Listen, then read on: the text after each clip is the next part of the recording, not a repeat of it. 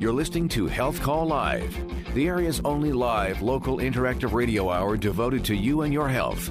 Watch the video live stream on the Health Call Facebook page and call us with your questions at 447 1190 or toll free at 800 333 1190. Here's your host, health and wellness correspondent, Lee Kelso. Good morning. It is great to be back with you again. So happy that you've made us part of your Saturday morning or whatever day it is. If you're checking us out on the podcast or watching the video replay, glad that you are here. We're starting the program today talking about what has been called the emperor of all maladies, the big dog, the disease that we really kind of all fear, and that is cancer. There have been really tremendous advancements in cancer care, particularly in the past 10 years. And so the disease disease is still a challenge in many ways, but getting better and better as treatment advances. And one of the areas where there has been a lot of progress is helping you get through the cancer experience with less discomfort and less pain. And part of that becomes the role of palliative care clinicians like our guest today, Jamie Pepler from Fort Wayne Medical Oncology and Hematology. Good morning. Good morning, Lee. I am interested in talking with you about this because you told me you just have a passion for helping cancer patients have a better experience. Tell me more about that. I think that one of the things that we can do really well in cancer care is provide good symptom control so that they can feel as good as possible and have the best quality days as they journey through their cancer experience. So, what is palliative care and what is it not? It's not hospice care. That's right. Uh, so often we think that palliative care is only focused on end of life. And what palliative care is, is the opportunity for us to to join patients as they walk through their cancer journey and assist with their symptom burden, talk about advanced care planning. It's available to any patient at any point in the disease process, and it can coincide with curative treatment. So they can continue seeking treatment, which is how it's different than hospice care. Hospice care requires that a patient no longer be seeking curative treatment mm-hmm. and have a prognosis of six months or less. We can assist patients much sooner in the process. So you're just going to help me feel better all the way through this process. What can you help me with? We help with a, a, variety of symptoms pain, shortness of breath, anxiety, nausea, and vomiting are a few of the symptoms that we talk uh, uh-huh. about often in our clinic. So tell me about pain. I mean, that's, you know, when it comes to cancer, I think that's what a lot of people are really concerned about that in the chemotherapy, but we'll talk about those independently. Tell me more about what you can do to help me with pain. Absolutely. So, of course, medication is one thing that we can assist with. Mm-hmm. However, there are other good options. Breathing exercises, distraction is a great tool to use for um, pain management, heat and cold, perhaps physical or occupational therapy referrals. There are all kinds of ways that we can assist, but part of it is understanding what the pain is and how how we might better control it for you. So that means the patient has to be able to talk freely and explain to you what's going on, which I know is a problem. Uh, I, I've talked to docs who say, you know, patients act tougher than they, they think they have to be tough. They, they really aren't going to tell us everything that's happening, but they're more likely to tell you. I think that some of that has to do with the fact that we just have more time with the patients. You know, oftentimes doctor visits are very brief. You know, every 15 minutes we're trying to see a different patient. In the palliative care clinic, we have 45 minutes to an hour with a patient to really kind of explore what it is that's going on and allow more time for them to be able to process out loud what they're experiencing. Yeah, you told me just a moment ago that uh, sometimes a patient will report to an early intake person, oh, my pain's about a two, but you sit down with them and suddenly it's an eight. Right. And I think that some of that just comes with establishing a relationship and letting them kind of talk freely about what they're experiencing. Um, I think that they're more likely to help help us understand what they're truly going through each day so that we can better manage it for them. So I you know, I automatically people think of opioids and, and really powerful drugs for pain, but you mentioned a couple of other techniques there that I think I'm interested in. Tell me more about this hot and cold situation. So of course just, you know, using ice or heat to try to help help um, manage pain. There are all sorts of new emerging um, therapies that we can use, chiropractors or acupuncture. There are all sorts of different ways for us to do a good job of managing pain. And sometimes it's about finding the combination. It's not that we won't prescribe opioids because we do, but it's oftentimes used in conjunction with other therapies to try to make sure that we're providing them the best quality of life possible.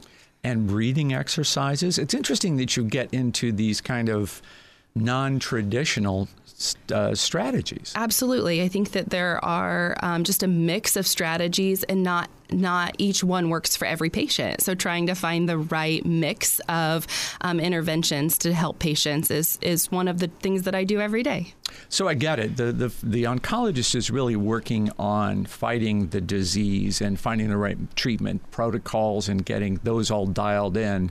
And you're really focusing on everything else that patient is going through. Absolutely. I think having a palliative care service embedded into this on- our oncology practice allows allows the oncologist to focus on the staging and the workup and the treatment and allows us to focus on making sure that they feel as good as they can while they pursue whatever it is that is in front of them.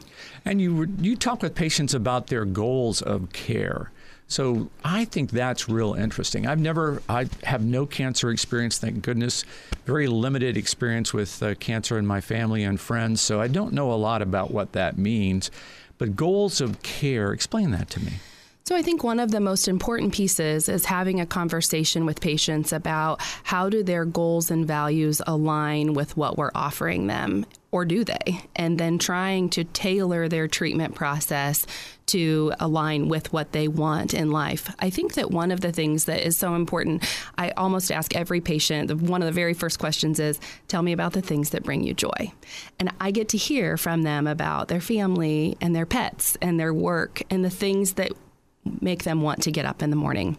And those are the really, I can key in on those things and talk a little bit then about okay, so how does this cancer fit into um, you know your goals and values and how do we how do we work through that and make sure that you know you still want to get up every morning and pursue mm-hmm. whatever it is that brings joy and i suspect you hear a lot of interesting stories about what the patient's concerns are and how the disease is affecting those around them.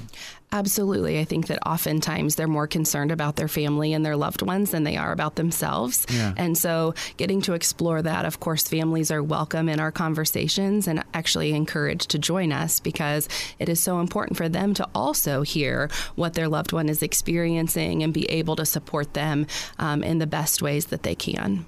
We are uh, going to invite your calls to if you have a question about maybe some cancer care you're receiving, some, some challenge that you might be facing how palliative care could work in your situation or for a family member. So the phones are open at 800 333 1190 or 447 1190. And of course, you can always text a question if you're a little bit shy, and many people are don't want to talk on the radio, that's okay. You can text your question to 46862. Just where you would put the phone number, put 46862, and you can send your question to us. And I will put that in front of Jamie Pepler, who heads the palliative care clinic for Fort Wayne Medical Oncology and Hematology. And we roll on here in our conversation on the Health Call Live Radio Hour on WOWO. This is Health Call Live. We're glad you're listening, but don't be afraid to call and ask your question on the air. It's free, non invasive, and best of all, you don't have to wear an exam gown. Now, back to health and wellness correspondent Lee Kelso. And we are back to conversation about palliative care and cancer treatment with Jamie Pepler, who leads the palliative care clinic at Fort Wayne Medical Oncology and Hematology, the area's oldest, most experienced independent cancer care practice. Uh, we are going to talk here first about how do I talk with a cancer patient? What are some? It's awkward. You want to yes. you want to talk about the disease and what they're going through, but it's you know how do I do that wisely? Tell me. Let's talk about that. Yeah, I think that it is so um, hard to know what to say or to be fearful that you're going to say the wrong oh, thing. Oh yeah, I'm afraid. And absolutely, and I think that that's a fear that we all have, even somebody who's worked in the field for a long time. Um, but I think some of the things that you can do is to acknowledge this stinks. Cancer, a cancer diagnosis stinks, and just pause there and let them tell you about you know their experience as opposed to projecting your experience onto them. I think you can say things like, "Let me help you with." As opposed to how can I help you? Mm-hmm. I think that if you can identify areas where you might be of service to them in their moments of need, that that's really helpful. And I think really maybe the most valuable um, advice I've ever received from somebody I have a friend who we were talking about compassion at one point, and he actually is a cancer patient, but it wasn't related to his cancer. And he told me that he defines compassion as to stand there. And I thought that that was a very intuitive way to define compassion, that sometimes it's not about what we say at all, but us being present with people as they journey through life and whatever that capacity is. And so I've tried to practice that as I see patients and in clinic is just to be present and allow them then to kind of share with me what they want to talk about. What are the wrong things to say to someone who's in cancer treatment? Yeah, I think that there um, are probably a number of things that I would advise against. Um, things like um, don't give up. I'm not a fan of that so much because for me, even if a patient were to choose to focus on comfort, that's not a give up. That's a choosing to focus on a different area of fighting this fight that we're in, and that is to make sure that they have the comfort that they need. So I'm sure that we've all stuck our foot in our mouth a time or two when we've interacted with people facing medical issues issues. And I honestly think that um, just expressing love and compassion to patients is the best that we can do. And the words will fill in um, as you kind of walk with them. What do patients tell you they don't tell their family? Oh, that's an interesting question. Um, I think that they oftentimes feel more free to share with me because it doesn't impact me quite the same way that it's going to impact their loved ones. You know, the burden for their loved one to carry a really hard news is is different than it is for me. I mean, I think that they recognize that, um, but I think that it is really important for me to then figure out a way for them to be able to share that in- information with their family if it's appropriate, so that they can really come alongside them. Because otherwise they're kind of left out mm-hmm. there without the support that they might need. Yeah, that's information they, they need. Absolutely. Yeah. Absolutely. Uh, stress and anxiety. I just, you know, I mentioned earlier, uh, it's the emperor of all maladies, the big dog, the one that we all fear. Yeah. Um, tell me about what how you help people get through that fear and the anxiety that comes with the cancer diagnosis. You know, I think that some of the ways that we help with that is to talk about how can they connect with any spiritual practices that might be meaningful to them. How do they um, connect with perhaps somebody who can counsel them or advise them? Um, you know, imagery, exercise, avoiding you know excessive alcohol or caffeine intake, all the things that can ramp up stress in a normal situation. You know, we are going to talk about how can we try to minimize that or prevent it in an already stressful situation cancer stressful. And so yeah. we have to figure out how to kind of minimize the triggers that are going to increase stress and anxiety so that they can um, be successful in whatever treatments ahead of so them. So you're not a, a counselor. No. But you kind of have to open that door a little bit. So I'm certainly not a trained counselor, um, but I've learned how to listen well and how to respond as opposed to going into a visit with an agenda of this is what the treatment's going to be and and oftentimes what is typical in a normal doctor's visit. This is how we're going to treat whatever ailment you have. My job is to sit there and listen and then figure out, okay, this is how we're going to walk through this, you know, mm-hmm. make a plan with the patient as opposed to having the plan already figured out before we start. And then how do you interact with the oncologist who are guiding care?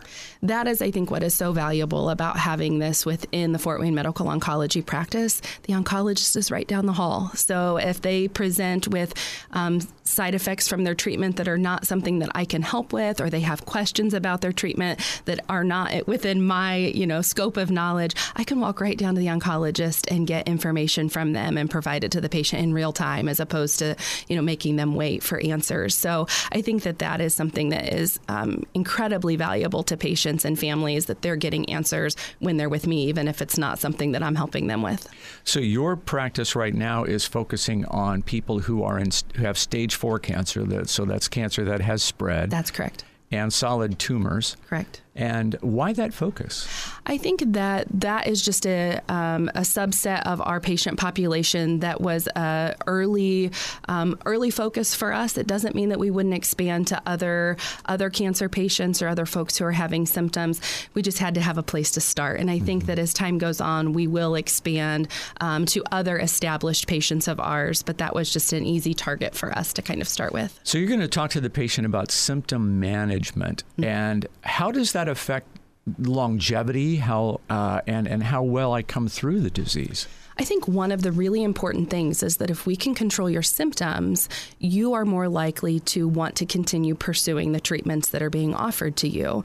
If we're doing a lousy job controlling your symptoms and you just feel absolutely miserable, it's going to be really hard to come back the next week for the next treatment. And so I think that overall it gives patients a better chance at continuing on with treatment for whatever period of time makes sense to them.